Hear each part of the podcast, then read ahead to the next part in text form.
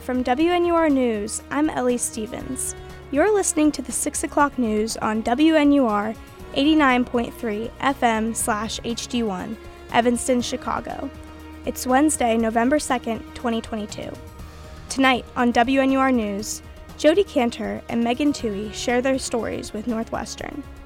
Reactions to Taylor Swift's Midnight release, and is boba going to replace coffee? Those stories coming up tonight on WNUR News at 6 o'clock.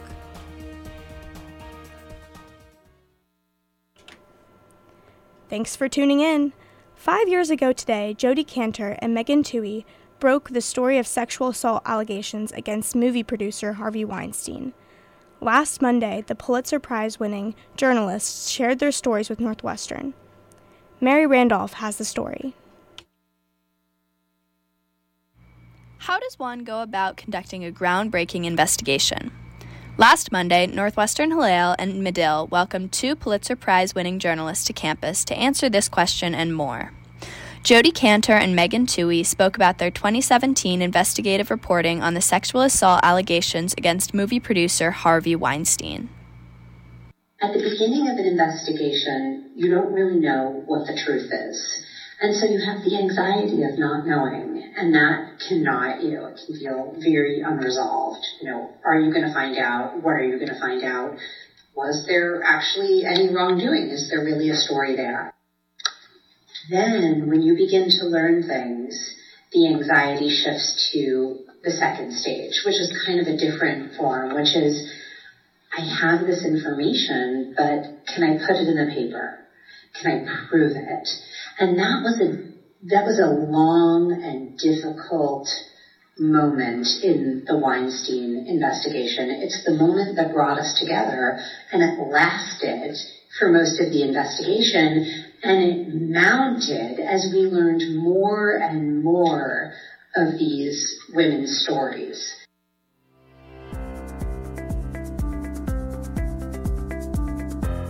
That was Jodi Kantor describing their journalistic process. And for WNUR News, I'm Mary Randolph. In conversation with Medill professor Patty Walter, Kantor and Twohey discussed their journalistic work, their book, She Said, recounting their investigative journey, and the upcoming movie by the same name. The film is screening at the Wilmette Theater tonight at 7 for Northwestern students. Kantor and Twohey are played by Zoe Kazan and Carey Mulligan, respectively. The movie chronicles theirs and their sources' journeys of bringing the story to light.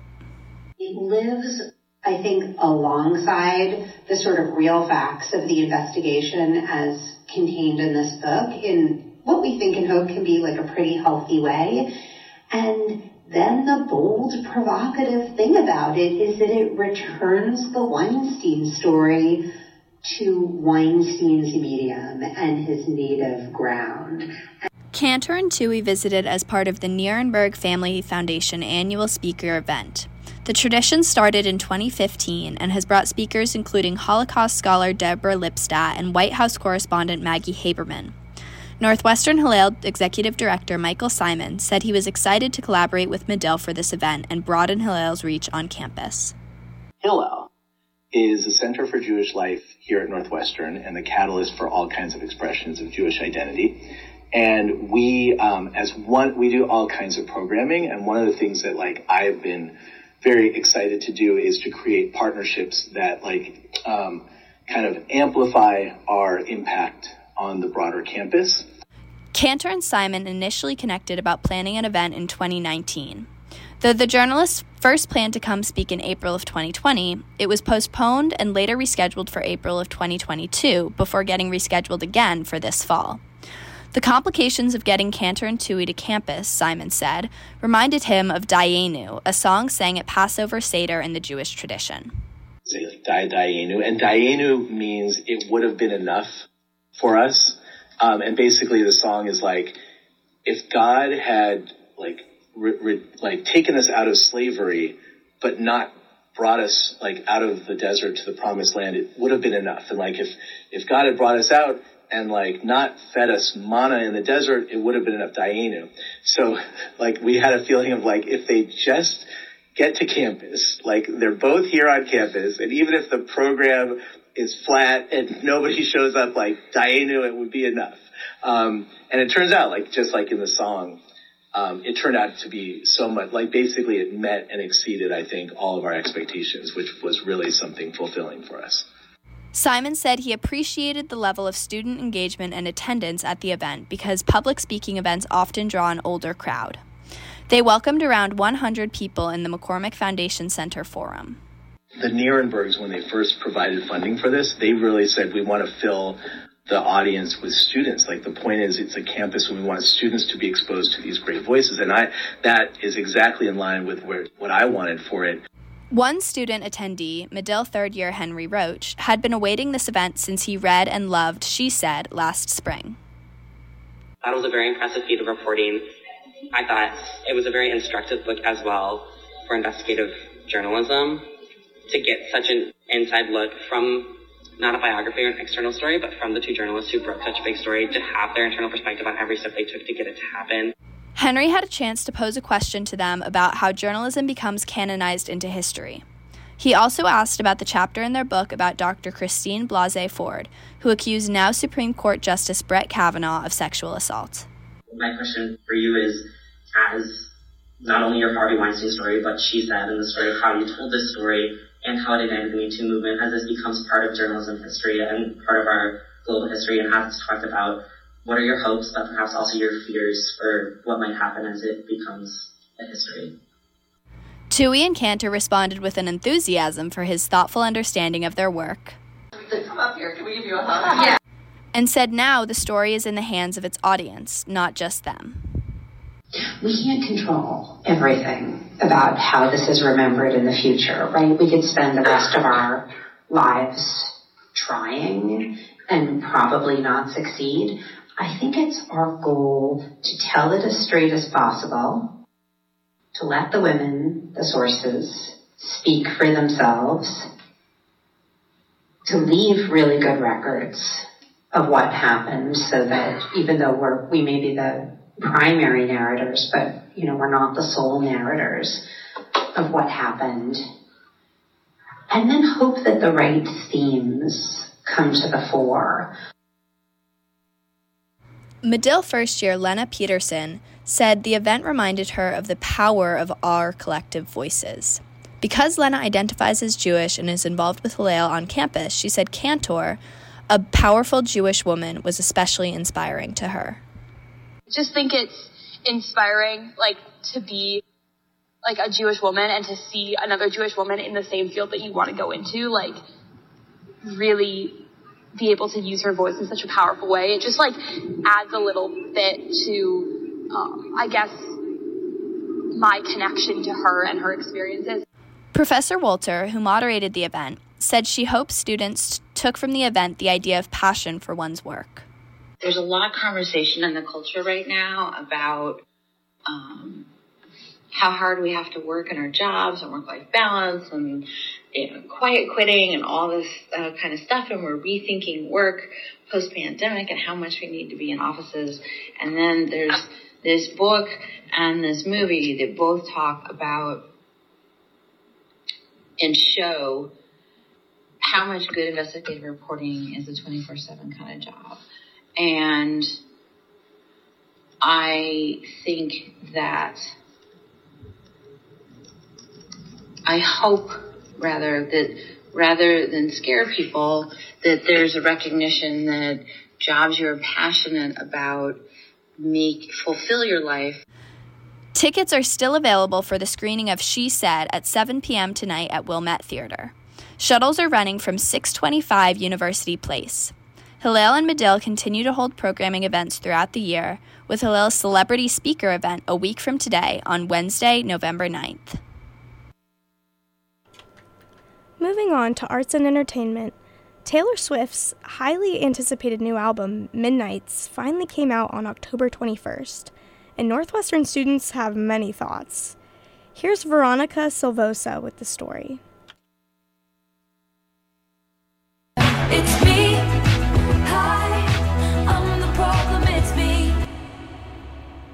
Taylor Swift has been the name on everyone's lips in the past few days, whether you like it or not. The world famous songwriter released her latest album, Midnights, on October 21st, which was met with some rave reviews from critics but mixed reviews from fans. A lot of people are loving her return back to pop, while some miss her folklore days, and some just don't like the album at all. No matter how one feels about the album, it's obviously a success. Midnights became the most streamed album on Spotify in a single day. Sarah Wax, the president of East Fairchild, the communications residential college, helped contribute to the streams along with the rest of her dorm. Chloe Morton and I, uh, president and vice president of CRC, we hosted a listening party for residents in the dorm. Probably had like 30 people come. I hung up a bunch of lights and we had like a very like mood lighting in there and we made everyone be silent so we could all like absorb the music. And it was a it was a pretty good time. Wax is one of many Swifties on campus, and she mostly had positive thoughts about the album. I thought it was good. It's definitely not her best, but I think a lot of the songs still carry a lot of the same like lyricism and musicality that a lot of her other music has. Some of it's just like really silly and catchy, but I think overall it has a lot of good things about it. Like there are definitely some songs that are in there that are like personal top 10. Um, but then there are also some in there that are personal, like worst 10. Along with the initial release of the album, Swift has also released a 3am version of the album with seven additional songs and two music videos, one for Bejeweled and one for Antihero. Um, I do really like the 3am version songs. I think they help bring the whole album together. This is Emma Manley, another CRC resident and Swiftie that attended Sarah's listening party. Um, I do think all, most of my favorites are on the like regular edition, but it was fun to listen to. I actually like went to bed like 45 minutes before the 3 a.m. Um, ones came out, and then um, I ended up listening to them in the morning. Um, but I really did enjoy them. It was just a good way to close the album. Like Mastermind is so good, but it did feel like there was a little more that had to be said. With a lot of praise, there also came a lot of criticism. From people being disappointed with Lana Del Rey's underwhelming feature on the song Snow on the Beach to questionable lyrics such as Sometimes I feel like everybody is a sexy baby. Ani Cabilio, another student here on Northwestern, did not enjoy the album and agreed with a lot of the criticism regarding the lyrics. I don't particularly enjoy listening to newer Taylor Swift just because I feel as though there isn't a clear perspective, and I feel as though her sound changes with every album in a way that's not particularly authentic. So I have a hard time listening because also lyrically, I just don't think there's much finesse there. Examples of lyrics I hate from the album Karma is my boyfriend. The one about the eyeliner being so sharp that it could kill a man, right? My least favorite lyric, though, that I've experienced from the whole album, because it was truly an experience, was when I heard and saw in the Bejeweled music video Miss Swift going, I can reclaim the land. I feel like that's silly. A white woman to say, to put, to include a line in a song that says, I can reclaim the land, just seems a little tone deaf to me. Discussions about the album have been flooding social media for weeks, and I don't think it will be going away anytime soon. From Bejeweled going viral on TikTok to more music videos coming out in the near future, Midnights has made its impact. The sweet, tasty treat that is boba has young people hooked, many choosing it over their daily coffee. But are we ready to replace coffee shops with this new phenomenon? Laura Weissman has the story.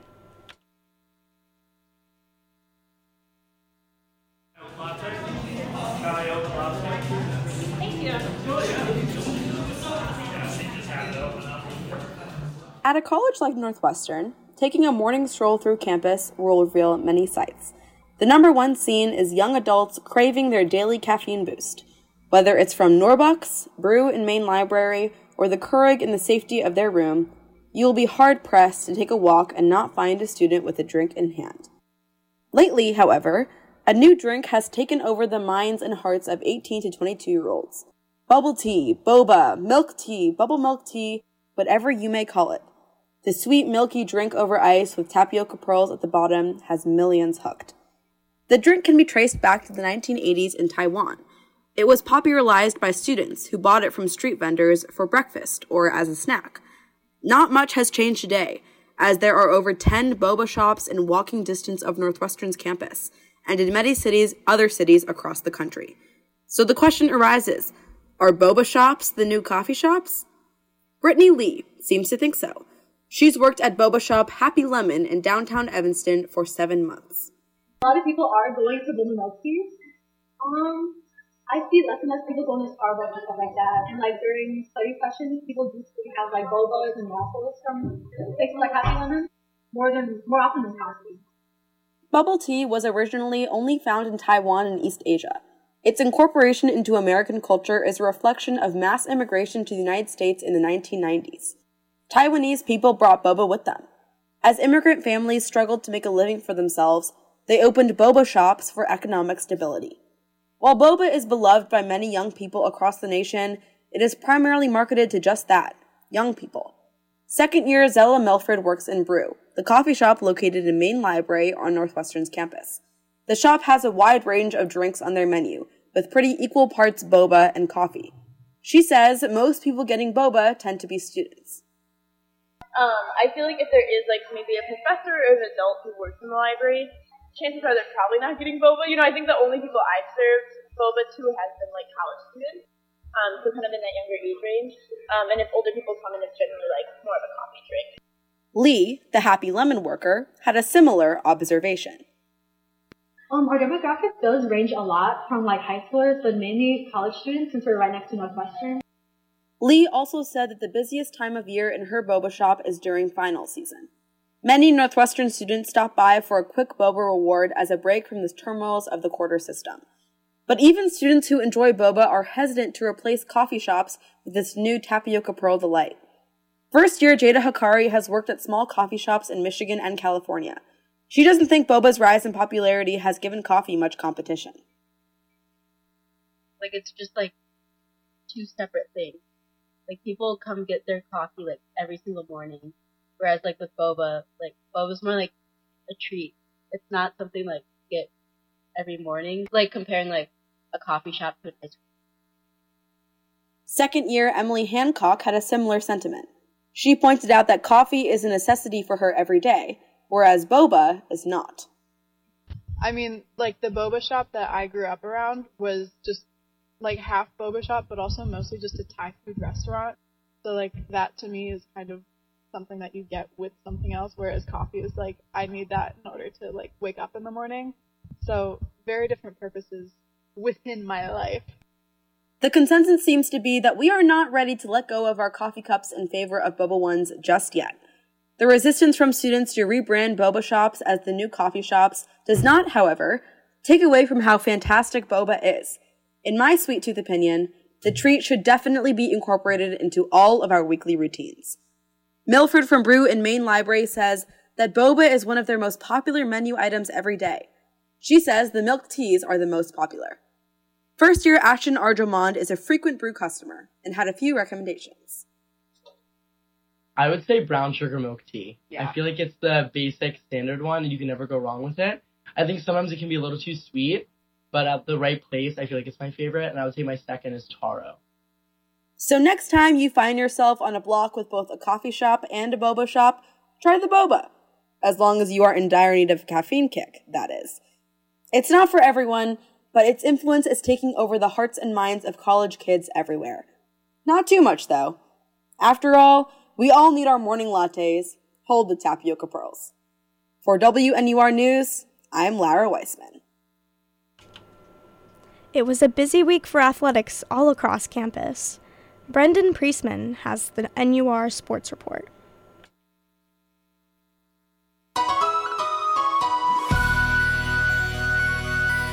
Hi, I'm Brendan Preisman. Here's your NU Sports Report for this week. On Saturday, the football team traveled to Iowa City to take on the Iowa Hawkeyes for the third game of their Big Ten schedule. The Cats started off slow, going down 10 to nothing at the end of the first quarter and 20 to nothing at halftime. Brendan Sullivan led a bit of an offensive renaissance in the second half, throwing for a pair of touchdowns, but the Cats fell 33 to 13. This was the seventh straight loss for Northwestern, which now sits at 1 and 7 on the year. Their next opponent will be the number 2 Ohio State Buckeyes, who will visit Ryan Field at 11 a.m. this Saturday. In field hockey, the defending national champions have hit their stride and currently hold a five game winning streak after a 3 1 victory over Miami of Ohio on Sunday. Bente Baker scored her 22nd goal of the season in the third quarter, and Lauren Wattis and Lane Herbert also chipped in goals.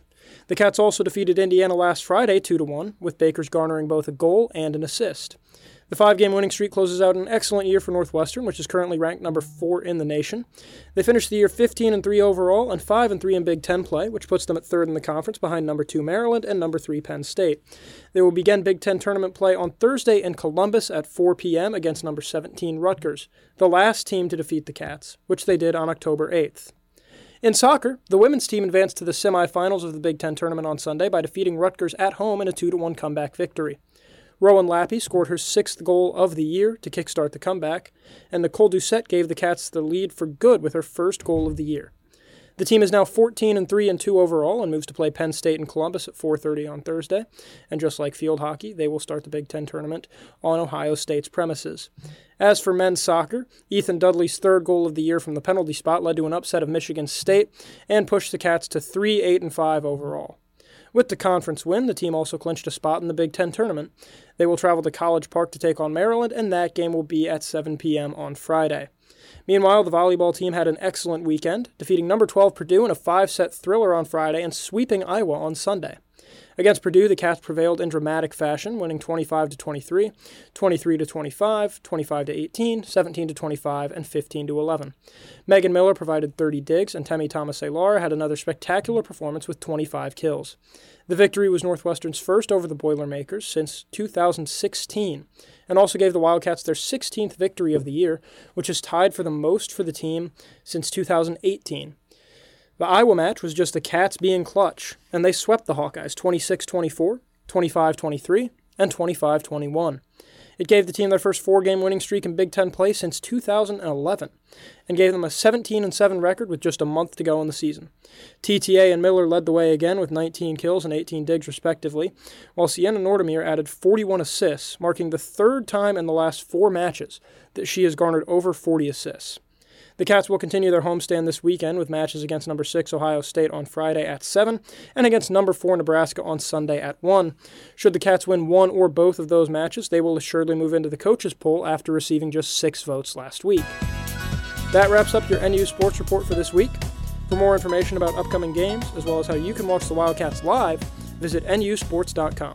I'm Brendan Prizman, WNUR News.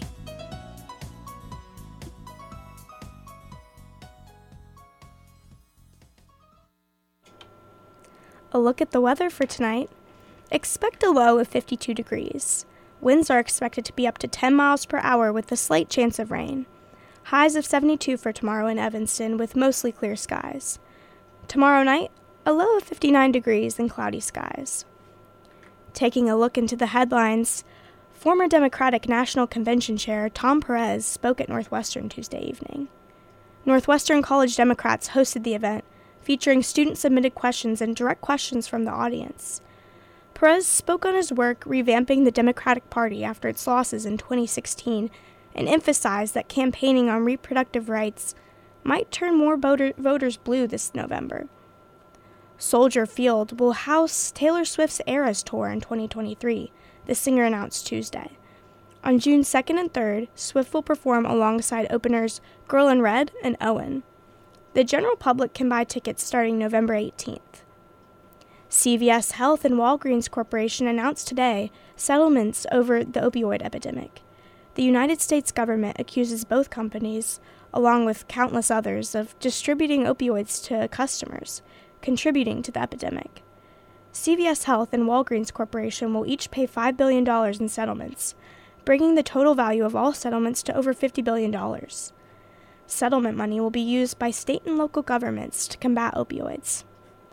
In Sydney, Australia, five lions escaped the Sydney Zoo Tuesday evening, resulting in an immediate lockdown.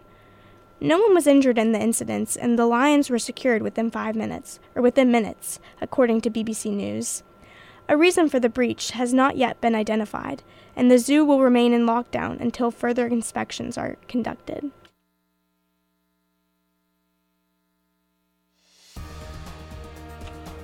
That's all for WNUR News at 6 p.m. For more news updates and reports, follow us on Twitter at WNUR News. You can listen to these and other WNUR news stories on our website, WNUR.news. That's WNUR.news. Find us on Apple Podcasts, Spotify, or wherever you listen to podcasts. Our producer today is Alex Harrison, and our reporters are Mary Randolph, Veronica Silvosa, Laura Weissman, and Brandon Priestman. From all of us here at WNUR News, thank you for listening. I'm Ellie Stevens. Catch our next newscast on Friday, November 5th at 6 p.m. Now, back to scheduled programming.